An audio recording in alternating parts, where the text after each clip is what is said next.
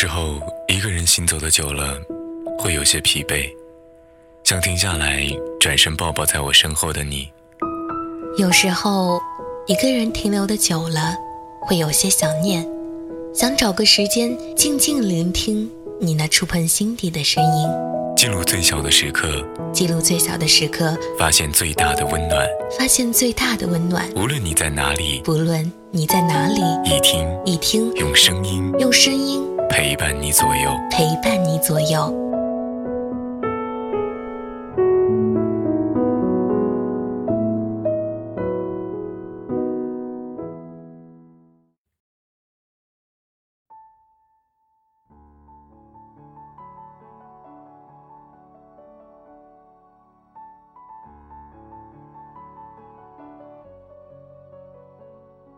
他们两个从我的梦中走来，带着幸福的安详与静谧的甜蜜。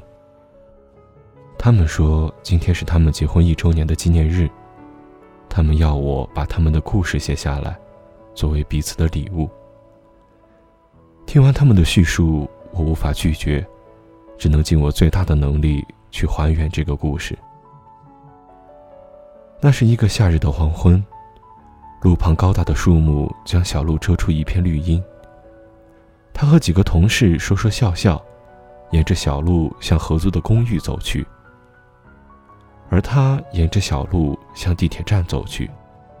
他们擦肩而过。他们的去处在相反的方向。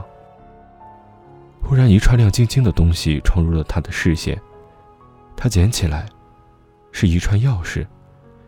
他转过身，对着还未走远的他们喊：“这是谁的钥匙？”他一摸裤兜，是自己的。我的。他一笑，奋力将钥匙扔了过去。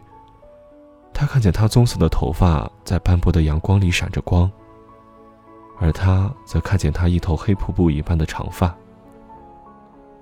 他对他笑了笑，扬了扬手，算是致谢。从此，他的笑。他的闪亮的头发，就刻在了他的心里。而他也剪了短发，染了他闪亮的棕色。每次走在这必经的路上，他都放慢了脚步。他把目光锁在一片又一片的棕上，一次又一次的频频回首，期待着他的出现。从此，他的笑，他的如瀑布般的长发，就刻在了他的心里。他把头发染成了黑色，和他的一样。从此，他习惯了一个人走这条路，无数个长发飘飘的背影吸引了他，但是没有一个人是他。他常常会驻足回望，希望在回首的刹那，他翩然走来。春花谢了，秋月圆了，春花又谢了。秋月又圆了。等待很漫长，却不枯燥。又是一个黄昏，他莫名其妙的来到地铁站，茫然的站在人群里寻找着。他听得见有人在呼唤他。他错过了一班车又一班车，今天他不知道为什么，舍不得走。他好像听到有人在呼唤他。最后一班车来时，已是晚上九点了。他还在徘徊，他舍不得走，舍不得。夜凉了，天空中有稀疏的星在闪耀。他也舍不得走，他把自己排在短短的队伍的最后。谁的钥匙？他猛然回头，看到一串亮晶晶的东西，在路灯橘黄色的暖暖的光里。带着熟悉的味道，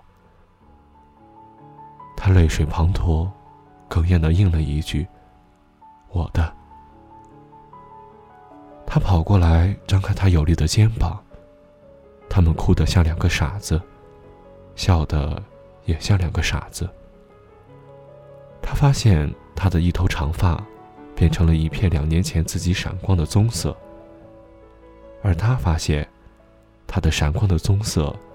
变成了他两年前的乌黑。他们相视一笑，这时，他们才知道彼此的姓名。不需要考验，他们爱的试卷是满分。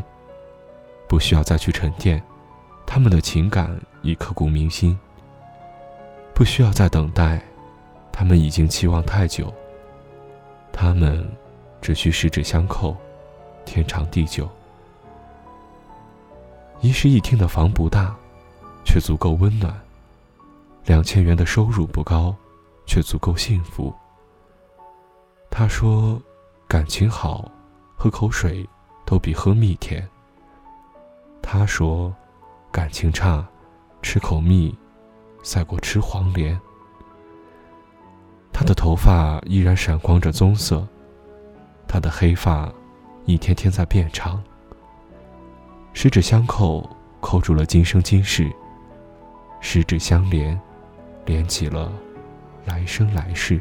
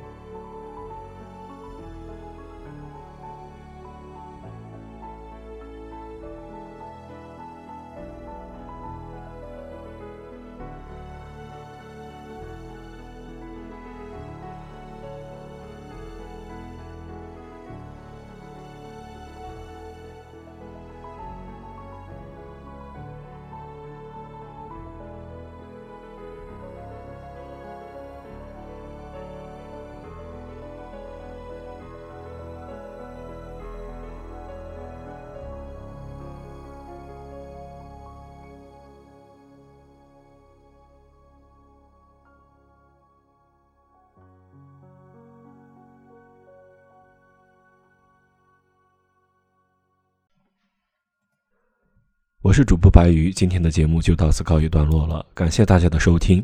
如果你喜欢我们的节目或者主播，可以加入我们一听的听友群幺零二三四八九七幺幺零二三四八九七幺，也可以关注我们的微信公众平台，搜索一听即可。我们下期再见。